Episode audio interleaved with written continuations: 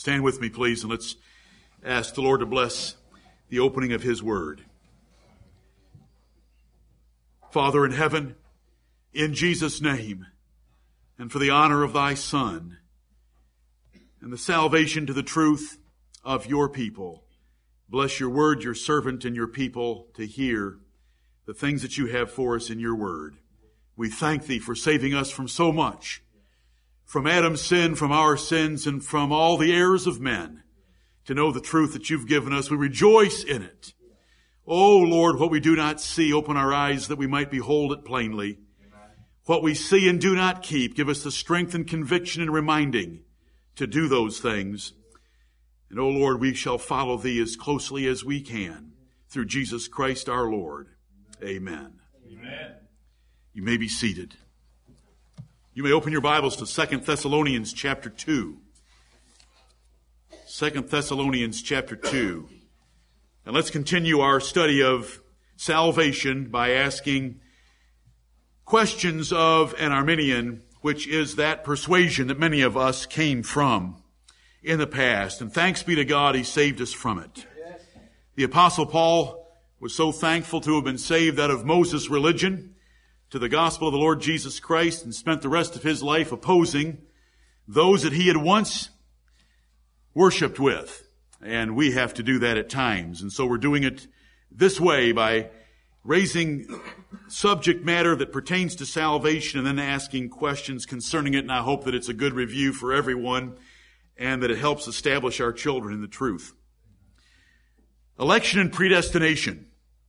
Arminians typically believe God looked down through time on the human race and chose those men to eternal life that had chosen Jesus by their free will to be their Savior. And then He predestinated them to heaven. That is what an Arminian believes about election and predestination. Sinners do the choosing, and then God chooses them because they first chose Him, and then He predestinates them to heaven as believers. We look at things a little differently, and we're going to review how we look at things a little differently by asking a few questions. Mr. Arminian, if the total depravity that we looked at last Lord's Day is true, how many would be saved with God, without God electing sinners to salvation without their will? And we want them to think about it, and we want to think about it. If God didn't elect to salvation against our wills, based on what we've already learned about total depravity, how many would be saved? None. Amen. Zero. None would be saved. And so election is necessary to salvation from the simple point that we've already covered, and that is the total depravity of man. If God ordained all men to condemnation for unbelief, how many are saved? None. Because we've all been unbelievers at different times in our lives. Right. You know, Arminians are fond to say that Jesus didn't die for the sin of unbelief. He died for all our sins except the sin of unbelief. Well, if he didn't die for the sin of unbelief, every believer was once an unbeliever. Right. If he was ever an unbeliever, then Jesus didn't die for his sin of unbelief, and we're all going to hell. Right. If they would ever be consistent with their ideas that Jesus died for all sins, but not for the sin of unbelief. In order to save any, Mr. Arminian, must God be fair? And in your idea of fairness, that is submit to man's will?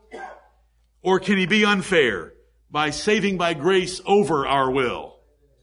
Because that's how we view it. We believe that God did look down in time upon the children of men, don't we? Because it says so in Psalm 14 and Psalm 53. And when you look at Psalm 14, which we did last Lord's Day, it says that the Lord looked down. The Lord looked down from heaven upon the children of men. Now we want him looking down for one particular thing, and that's the thing that the Arminians say he did. We want him looking down to see how many were going to believe on him. So the Bible says in Psalm 14 and Psalm 53, the second verse, the Lord looked down from heaven upon the children of men to see if there were any that did understand and seek God. So we are very thankful for that. statement being in the Bible that the Arminian thus far is right. That the Lord did look down from heaven upon the children of men to see if there were any that did understand and seek God. What did he find? It's in the third verse. They are all gone aside. They are all together become filthy. There is none that doeth good, no, not one. And the apostle Paul would take this in Romans chapter 3 and say, there is none that understandeth, there is none that seeketh after God by combining verses 2 and 3 from Psalm 14 and Psalm 53. And we thank you, Paul, for doing that by the Holy Spirit. We thank the Holy Spirit for having Paul do that. And so we do believe with the Arminian that God looked down from heaven upon the children of men to see if there were any that would choose Jesus Christ, and he found none. So if it wasn't for election, there wouldn't be anyone saved. Amen. Thank you, Lord. That's a simple point. Now, you're at Second Thessalonians chapter 2. Mr. Arminian, when we look at this verse, it says so many wonderful things. Do you agree that it's a wonderful verse in the Bible? Second Thessalonians 2.13 but we are bound to give thanks always to God for you, brethren beloved of the Lord, because God hath from the beginning chosen you to salvation through sanctification of the Spirit and belief of the truth. Mr. Arminian, why are we bound to give thanks to God for the events and timing of salvation?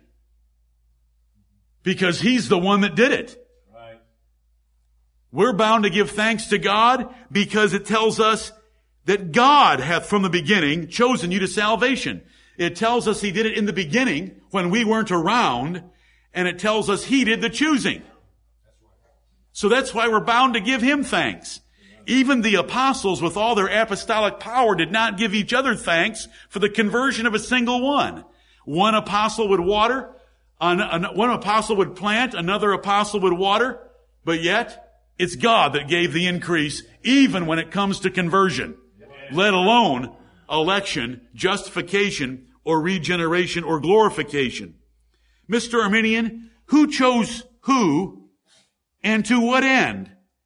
In Paul's great contrast of the saved to the wicked in this verse. Who chose who? Did men choose God or did God choose them? We are bound to give thanks always to God for you, brethren beloved of the Lord, because God hath from the beginning chosen you. You didn't choose Christ. God chose you in Christ. God chose to save you. You didn't choose to get saved. God chose. Mr. Arminian, look at this wonderful verse. You're missing its glory and its beauty and its power. Did God choose men to believe? Or because they believed in this verse, hath from the beginning chosen you to salvation through sanctification of the Spirit and belief of the truth. Right. Now we wouldn't want to confuse him, so we don't even go as far as we understand this verse. Because he's never divided salvation in his life. And see, the salvation that is in this verse is salvation from the man of sin that is described in verses 2 through 12. It's doctrinal, practical, gospel salvation. And how are we chosen to it? God chose us to salvation, and He chose us to sanctification of the Spirit, which is God setting us apart and making us holy, which makes us saints, and then He chose us to believe the truth. There's a great category of men right in front of this verse that He sent them strong delusion so that they would believe a lie that they all might be damned. This tremendous contrast, which they don't understand because everything in verse 2 through 12 doesn't have a thing to do with you or me. It's all out in the future when some antichrist comes with a purple 666 in his forehead, blinking on and off like your alarm clock when the electricity has gone out. I hope you all, see, we wouldn't take them there. Don't take an Arminian there. Some things are just beyond them. And that's beyond them. They've never divided the word salvation. They would just look at this and say they can only see two things in this verse. Hell and heaven because there's an S word in it. This is beyond that. This is teaching us much more. We're very thankful for the salvation because if we just went by numbers, Do we belong in verses 9 through 12 or in verse 13? Uh, are there more in verses 9 through 12 or more in verse 13 when it comes to the man of sin? The mother church. Is it close? It's not even close. So we're thankful to God and we're bound to give thanks to Him always. We don't ever take five minutes off and thank a soul winner. And this is even dealing with conversion, let alone sanctification of the Spirit and election and justification by Christ. But we just wanted to show you a verse, Mr. Arminian, that shows that God chose us. We didn't choose Him, and God chose us from the beginning. And God chose us to believe, not because we did believe. Look at Acts 13, 48, since we're on this subject of being chosen to believe. Acts chapter 13 and 48. Remember, this is only a sample. The problem with this is I can't, it's hard for me to make it just a sample. It's too much fun studying it. And so I'm around 400 questions.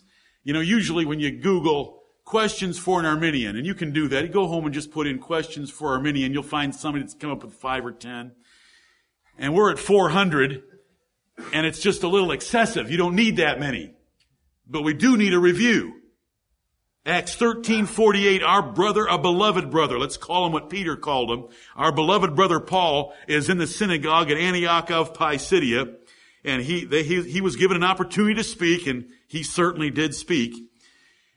And then we find this verse 48 well let's get verse 47 because let's get verse 46 because it has a, a G word in both verses.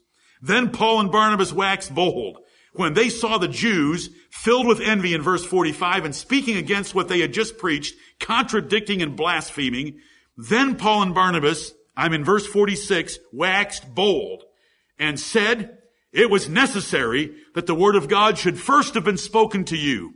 But seeing ye put it from you and judge yourselves unworthy of everlasting life, lo, we turn to the Gentiles. For so hath the Lord commanded us saying, I have set thee to be a light of the Gentiles, that thou shouldest be for salvation unto the ends of the earth. And when the Gentiles heard this, they were glad and glorified the word of the Lord. And as many as were ordained to eternal life believed. So what salvation did the apostle Paul bring these elect of God?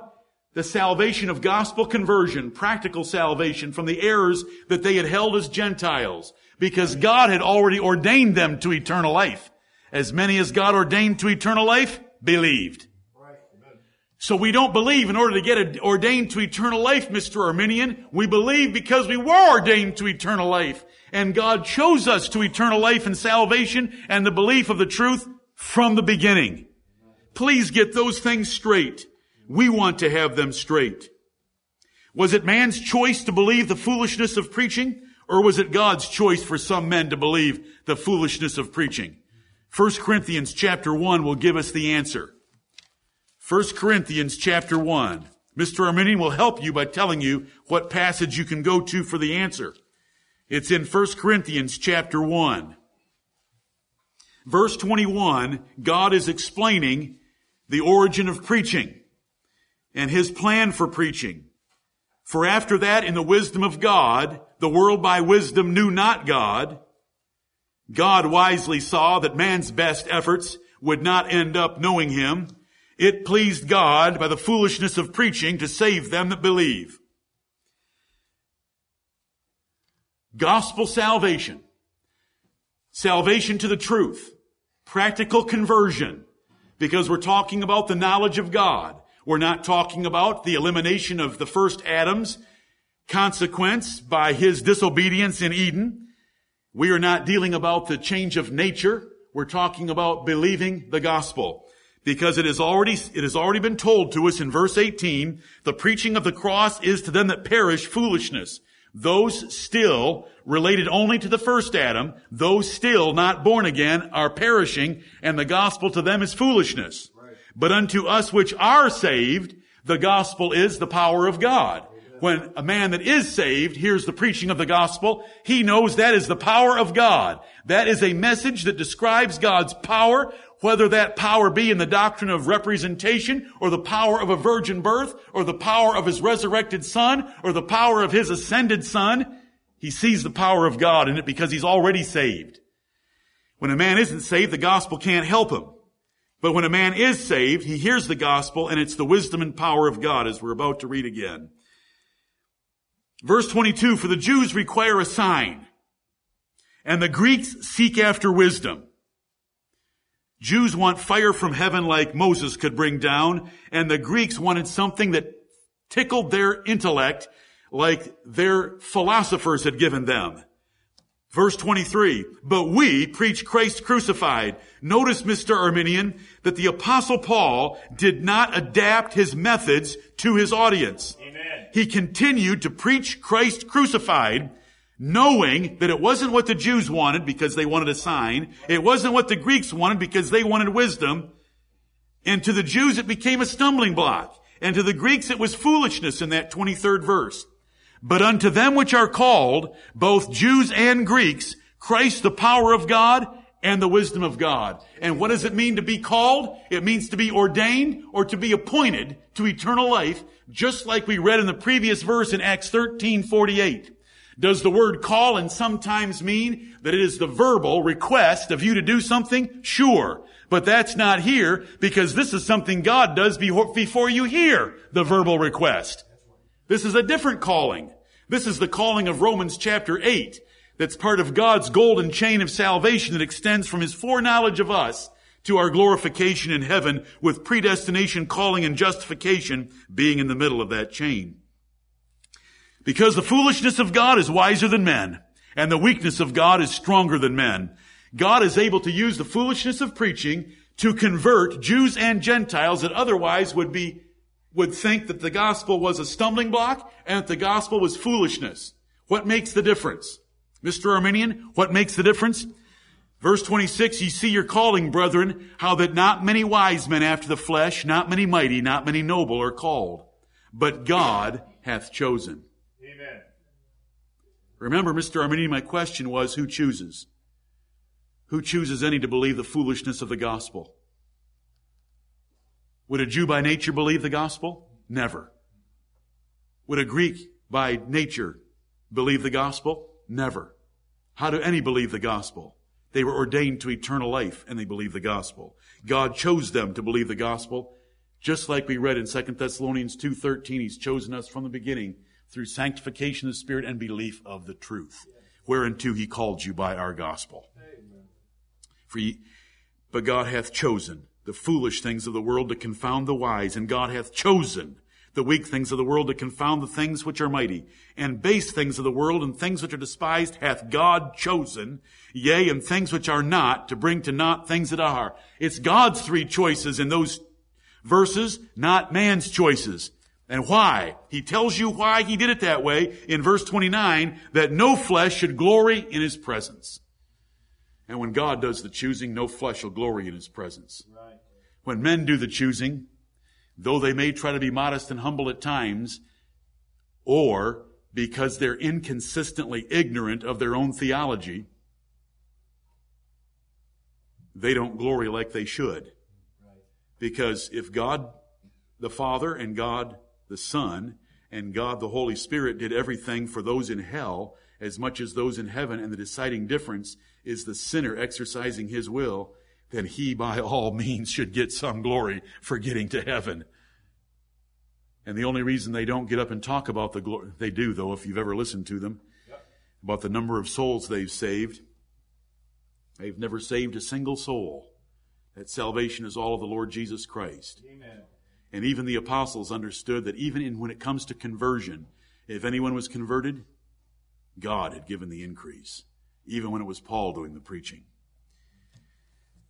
Was it man's choice to believe the foolishness of preaching or God's choice? The answer is God's choice, and then it tells us why. Mr. Arminian, are there more saved for salvation of the less fortunate or the more fortunate? You would say the less fortunate. Why? That no flesh should glory in his presence. Right. Everything is always for the glory of God, Mr. Arminian. And so whenever we can, whenever we see a doctrine that doesn't bring God the ultimate in glory, we know that it's wrong. Right. That's one of the ways we reason. We don't care if it's highly esteemed among men or not. We want to make sure it highly esteems God and His Son, the Lord Jesus Christ. Is it important to God that no human ever glories in His presence? It's important. How has He guaranteed it? By doing the choosing Himself of those that would have never chosen Him. Just like it says there. How does a man, either Jew or Gentile, get into Christ if we keep reading in this passage? It's in verse 30. Mr. Arminian will help you with the verses. We know that it, when it's not 3 and 16, it's hard to find. But 1 Corinthians 1.30. So our question is, how does a man, either Jew or Gentile, get into Christ? But of him are ye in Christ Jesus, who of God, not of you, not of anyone else, but of God, is made unto us wisdom and righteousness and sanctification and redemption. Again, it says that as according as it is written, he that glorieth, let him glory in the Lord.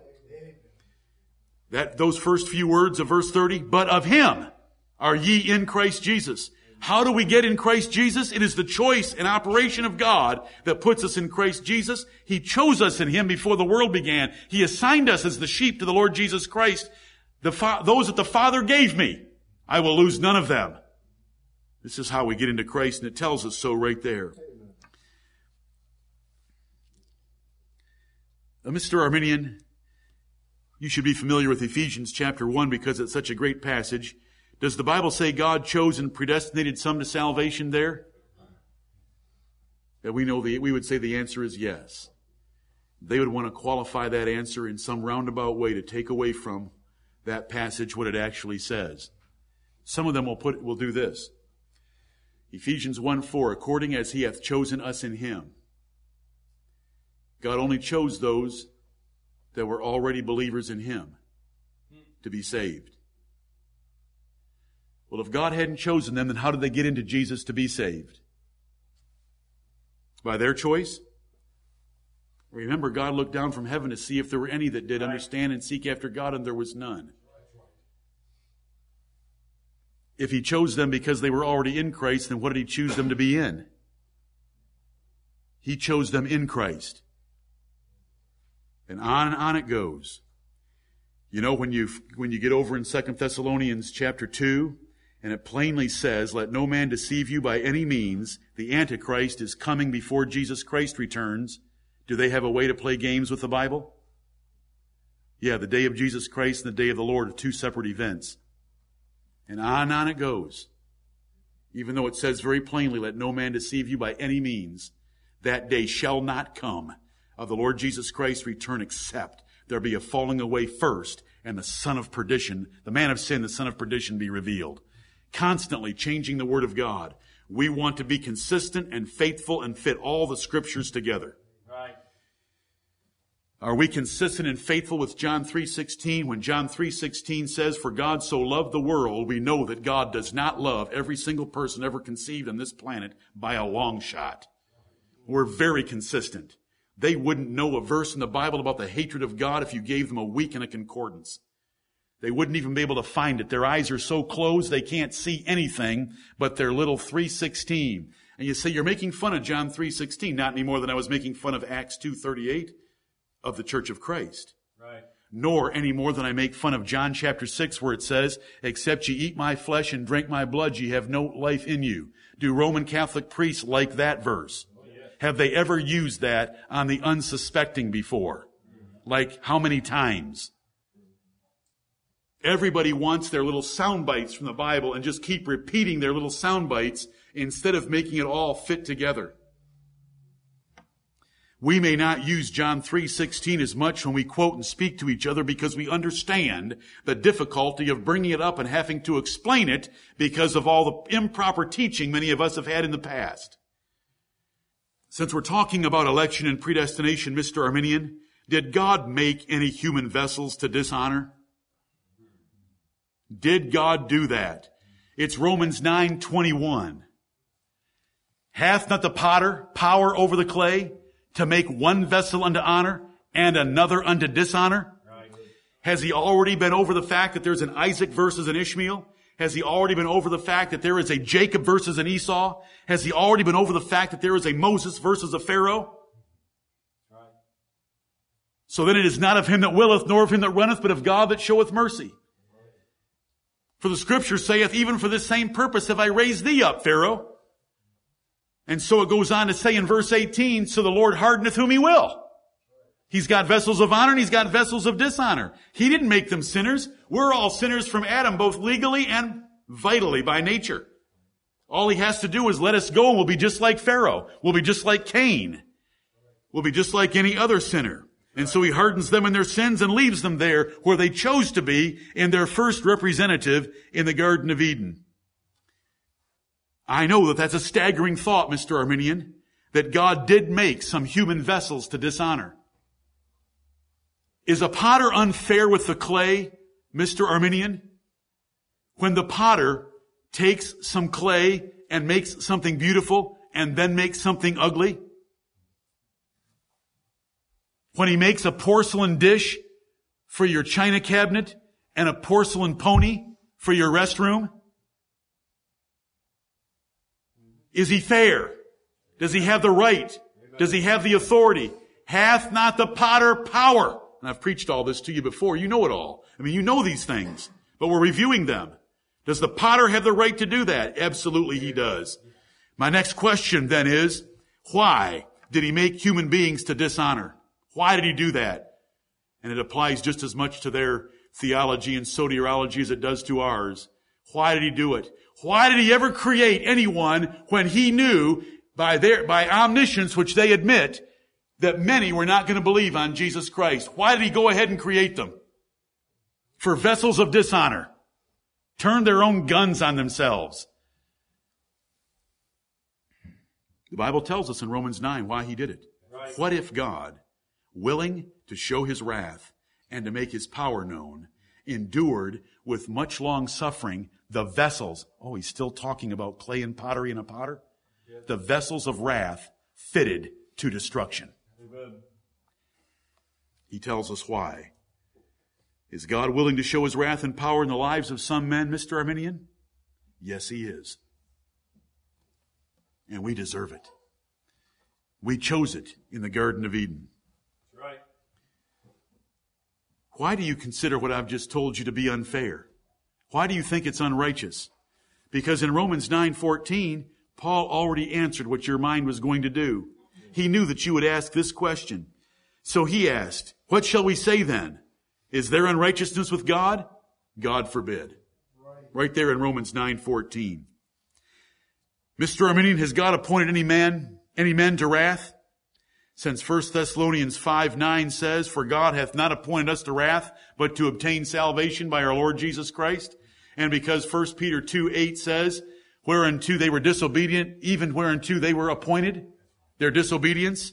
Yes. Are there some men ordained to condemnation? Jude 1 4? Yes. When were they ordained to condemnation? Before of old. How far back is that? I love the Bible. I'm glad he doesn't use the same terminology in every place. It helps us define words. What does it mean before the foundation of the world? Before of old. Well, what's old? Adam is old. Methuselah is old. But before that, they were ordained to condemnation. According to Jude 1 4, that's the doctrine of reprobation. Oh, I don't believe in the doctrine of reprobation. You don't? Mr. Arminian, you don't believe in the doctrine of reprobation? That God rejected some and never gave them a chance to be saved because He only gave them one chance? What do you think about the angels that are reserved in chains to everlasting punishment? Right. What is the name of their Savior? Why didn't God give them a second chance? Do you think that he's unfair? Now I know that you've got in pulpits, Mr. Arminian, and said that Calvinists are unfair. But have you ever got in pulpits and said that God is unfair for not giving the devil a second chance? Mr. Arminian, let's make it very simple. Is God omniscient? They would say yes. Does God's omniscience mean that he knows all things that are going to come to pass in the future with absolute certainty? if God knew that those that would believe on, if God knew those that would believe on Jesus to be saved, why did he create them knowing this? If God knew those who were going to believe on the Lord Jesus Christ in order to be saved, if God knew that, why did he create them? Because God believes in election. From, from their perspective. If God knew those that would not accept Jesus to be saved, why did he create them knowing this fact? Because he chose to have vessels of dishonor. The difference, Mr. Arminian, between you and us is we just go to the places in the Bible that tell us that he did this and why he did this and that his love only extends to his elect. Right. You end up with a mess with God loving those that he casts off forever into eternal torment as much as those that spend eternity with him in heaven. That is confusion. You accuse us of something that you have made up called double predestination. You just get all haughty when you talk about, well, I just don't believe in double predestination like that. Sir, Mr. Arminian, you believe in double predestination because God saw those that would believe on Jesus and he predestinated them to heaven. And God saw those that wouldn't believe on Jesus and he went ahead and created them anyway, predestinating souls to hell. Some of you may never have run into that before. They will just start harping about double predestination. To elect some and to leave others in their sins to go to hell, you are setting the destiny of two different categories. And if you want to call it double predestination, call it whatever you will, but it's not called that in the Bible. Mr. Arminian, if you think election is unfair, do you think the rest of God's choices in everyone's life is unfair as well? Are all men created equal? Forget the Declaration of Independence and try a King James Bible, Mr. Arminian. Are they not created unequal?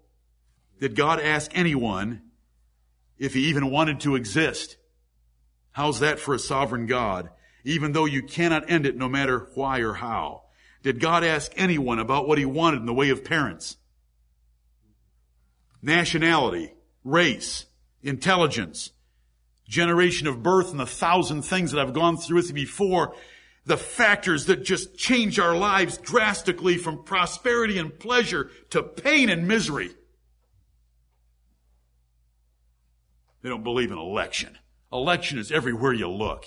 Right. Some people are good looking and some people are ugly. Some people are smart and some people are stupid. Some people have good parents and some people have terrible parents. Some people have opportunities for great jobs and some never get them. Some are born into prosperous countries and some are born into countries of abject total poverty. They're never going to even own shoes for their feet. God makes all those differences, Mr. Arminian. Why do you think it's unfair? We had a Garden of Eden that, that, that could have been called paradise and we chose death and destruction and dysfunction instead of what God had offered when God makes an offering, look what we choose. But I thank that God made some choices and didn't let me choose. In James 2 and verse 5, James 2 and verse 5, did God choose men because of their faith? Or did God choose to give men faith? In James 2 5, another reference about this particular matter. You have said, Mr. Arminian, that God looked down through time and saw all those that would believe on Jesus. And therefore he elected them, so it's conditional election. We say God looked down through time and saw that no one would believe on Jesus, so God elected us unconditionally and then caused us to believe on Jesus. What does James 2 5 say? Hearken, my beloved brethren. Hath not God chosen the poor of this world rich in faith? and heirs of the kingdom which he hath promised to them that love him. Did God choose the poor because they were already heirs of the kingdom? Or did God choose the poor because he was going to make them heirs of the kingdom? Did God choose the poor because they already had faith? Or did God choose the poor to give them faith? We've already had that explained in 1 Corinthians chapter 1, where he chose the poor and the base and the foolish and gave them faith by calling them into life and appointing them to eternal life. By his, it was his choice in 1 Corinthians chapter 1 that they would believe a gospel that the Jews would reject because it wasn't a sign and the Greeks would reject because it wasn't intellectual enough. Mr. Arminian, which do you prefer? I'm going to give you two questions. Why did God not save everyone? Why did God save anyone? Which question do you prefer? We prefer the latter. Why did God save anyone? We didn't deserve salvation. We couldn't cooperate with it. Why did He choose us? We made our choice in Eden. But God, bless, blessed be His name, overrode our choice with His choice. Mr. Arminian, why do you keep accusing us of making God a respecter of persons because we believe in election? Election is choosing a man irregardless of any conditions that he might have fulfilled or any relationship you had to him, except for the fact that the election might involve the poorer, the baser, the weaker, the more foolish. Why are you calling that respective persons? Right. Your God elects based on men that believed on his son Jesus Christ. That is a respecter of persons. Right. Yeah. Did Jesus say of his church, Behold, I and the children which gave themselves to me? In Hebrews 2.13, Behold, I and the children which gave themselves to Jesus. What does he say? Behold, I and the children which God hath given me. That's election. What is the point of election if God chooses those that chose him? What does that election mean? It means nothing. It's confusion. It's a violation of words. God made the choice of election. Blessed be the name of God. Amen. We are bound to give thanks always to God for you, brethren beloved of the Lord, because God hath from the beginning chosen you to salvation through sanctification of spirit and belief of the truth, whereunto he called you by our gospel, and it goes on to describe that. Always remember, beyond this sermon, that that 13th verse is making a contrast with verses 9 through 12, where those that have fallen to the ways of Satan and the deceitfulness of unrighteousness of the man of sin and the son of perdition are given over to a reprobate mind to believe delusionary things, to believe a lie, that they all might be damned. The contrast between 9 through 12 and 13 is very great. And that is why we are bound to give thanks. It is God's choice, and it was God's choice from the beginning to deliver us from the condition that we had put ourselves in. And that is total depravity. May the Lord bless the preaching of His Word. May the reminder remind us of what the Bible says so that when we find Arminian sound bites, we can look at them and say, I know that that cannot mean that because of this massive evidence that the rest of the Bible teaches. If I look in the context, if I compare scripture with scripture, I can find a place for that text where it fits properly and appropriately, neatly and cleanly. And that's the way we study the Bible, and that's the way we're taught to study the Bible. No prophecy of the scripture is of any private interpretation. No individual, unique, separate, standalone interpretation. All must fit the whole. And the whole is plain enough. And when we look with just a little bit of effort, something they do not do, that's why they can't even find phases of salvation. They can't even rightly divide a word that is used in so many different ways, like the word saved in the New Testament. Because they don't do that, they just find these sound bites and use them as hammers. And we want to fit it all together gloriously. May the Lord bless His word. God has chosen us. We have not chosen Him. We love Him because He first loved us. We believe the truth because He chose us to it. We believe the truth because we ordained to eternal life. We believe the truth because we were called and chosen to it. 1 Corinthians chapter 1 and all God gets all the glory. Even when apostles are involved, it's God that gives the increase. Praise His glorious name and thank you, Lord, for saving our souls. Amen.